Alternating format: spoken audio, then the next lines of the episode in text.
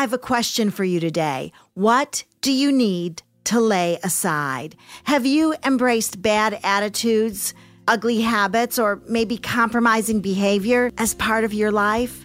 If so, then today's teaching is especially for you. Join me, Carol McLeod, as we grow in our faith and in our walk with the Lord in this Bible study from the book of James entitled Never, Never, Never Give Up. Welcome to a jolt of joy on the Charisma Podcast Network.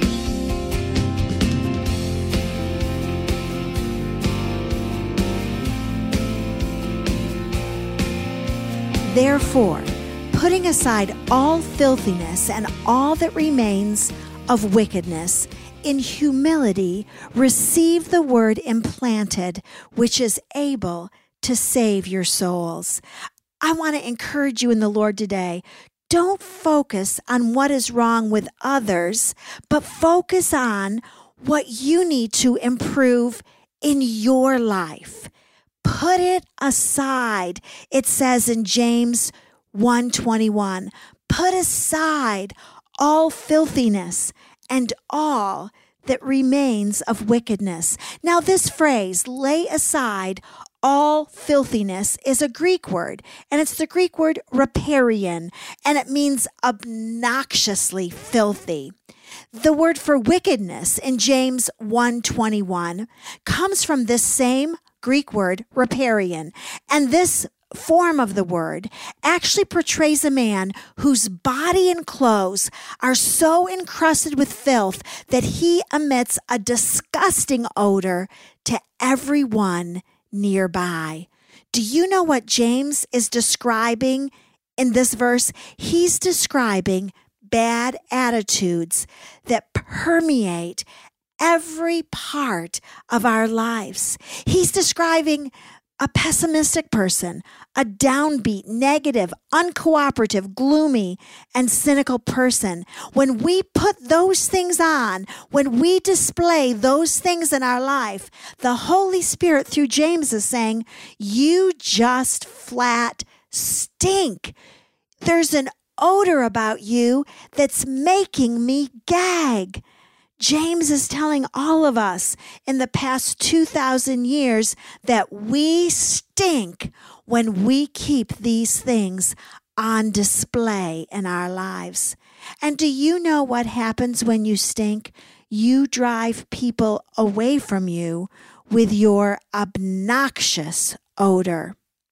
I'll never forget when my children were little, the boys especially didn't agree with my idea of maternal hygiene. And it was a perpetual battle between this mama and my three lively boys. I was always telling them, brush your teeth, Wash your hair, put on deodorant, wash between your toes, wash behind your ears. And when my two older boys played football in high school, let me tell you, there is no smell like a football smell in 90 plus degree weather in the South. And often when I would pick my two older boys up from practice, the younger kids wouldn't want to ride with me. So rife, so foul was the smell in our van one hot August day, I, I picked the two older boys up at their high school. They'd been to two football practices that day, and they had worn the same clothes to both practices. We rode the 10 minutes home with all of the windows open. Honestly, I wanted them to put their feet out the window, but I'm more of an obsessive safety mother than I am a hygienic mother, so I allowed them to keep their feet in my van. And one of my boys ran upstairs to quick take a shower, and I knew he was going to come down sparkling. Clean hair, clean armpits, clean feet. I couldn't wait. But when he got out of the shower, he couldn't find any clean clothes. And so, do you know what he did? He put his old clothes back on. That's right. He put the ones back on that he had just worn to two football practices in nearly 100 degree weather that very day. He put the clothes back on that he had tackled in, that he had sweat in, that other boys' sweat was on. He put those old, stinky clothes on his clean body. I started to be quick to speak and quick to anger when the Holy Spirit stopped me and told me to look and to smell because what was happening in my home was a picture of us who are born again. We've been washed clean by the blood of the Lamb. Clean, all of us, clean, sparkling clean. And then we put back on our old, stinking attitudes. Who does that? Well, sad to say, we all do that. James 121 says to put aside all filthiness and all that remains of wickedness. This phrase, putting aside, is better translated lay apart. Deliberately push away wrong heart attitudes. Put them so far out of range that you will never pick them up again. Be humble enough to say, God, show me my dirty clothes. Show me what I need to push away. And you know what? He will. He will reveal those things to you when you ask Him to. And when He shows you what they are, push those things far away. He might show you that you're critical of your spouse push it away. He might show you that you're grumpy with your parents push it far away. He might show you that you're too hard on your kids. Push it far away. God might show you that you gossip, that you're critical, that you have a problem with judgment. Would you push those things far away? Don't put them back on your clean body. You have been washed clean by the blood of Calvary. One of the reasons why you need to listen well when God shows you these things is so that the word that has been given will be implanted and it won't implant itself unless you hear it, unless you listen to it. Now that we've studied that verse, let me read to you James 121 one more time. Therefore, putting aside all filthiness and all that remains of wickedness. In humility, receive the word implanted, which is able to save your souls. James 1:22 But prove yourselves doers of the word and not merely hearers who delude themselves. So we're going to look at two words in this verse. We're going to look at the word doers and we're going to look at the word hearers. Let's let's start a little bit backwards. Let's start by looking at the word hearers. Often I hear women say that they're bored with their spiritual lives. Now, I can't imagine it, but I can tell you why they're bored. There's only one valid reason for being bored with Christianity it's because knowledge without application eventually becomes boring and unfulfilling every single time.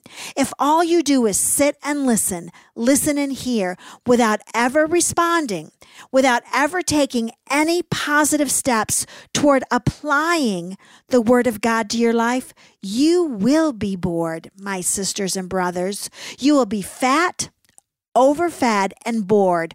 All you will do is burp. If there's anything that can be called a Christian couch potato, that will be you.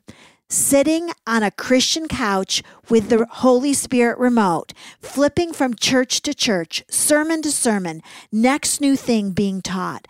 And while you sit there, you burp your noxious odor all around. You need to do more than hear. You need to do more than just listen. You need to get up off the couch and start loving people. You need to start serving God. God's word was never meant only to be heard, it was always meant to be acted upon by the people who heard it taught. If all you do is sit and listen, listen and sit, you will become so oversaturated that you will lose your zeal we become bored with Christianity when we're not doing the word that we have heard preached. Applying the Word of God to your life will call you to a serious yet exciting prayer life. Doing the Word of God will call you to crucify your flesh. Obeying the Word of God will challenge you to be a generous and lavish giver applying the Word of God to your life will call you to a place of humility in loving difficult people. And honey, I am here to tell you today that there is nothing boring about loving difficult people. Now, this word hearers is the Greek word akrotes, and it means people who audited a class rather than taking it for credit. Students who audit classes have no intention of applying the knowledge that they're being taught.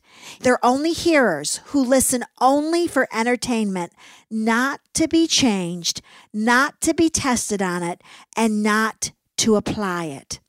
Now, let's talk about doers of the word. This word for doers is the Greek word poetes, and it's the same Greek word used for poet or someone who is creative. Did you know that doing the word of God often takes great creativity, doesn't it? We must find or create ways to do, to apply the Word of God. We must put forth our fullest creative abilities to do what we have heard preached. We cannot passively hope that the Word will make a difference in us. We must get creative and put the preached word into a practical and daily application in our lives. The good news is this that the Lord isn't short on creativity, is He? And when you partner with Him, He has all sorts of grand ideas for you to be a doer of the word.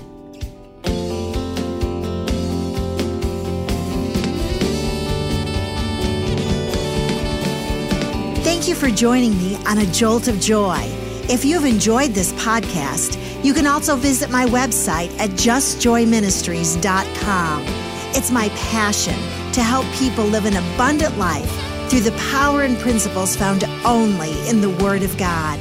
Email me at carol at justjoyministries.com. And as always, know that I am praying for you today.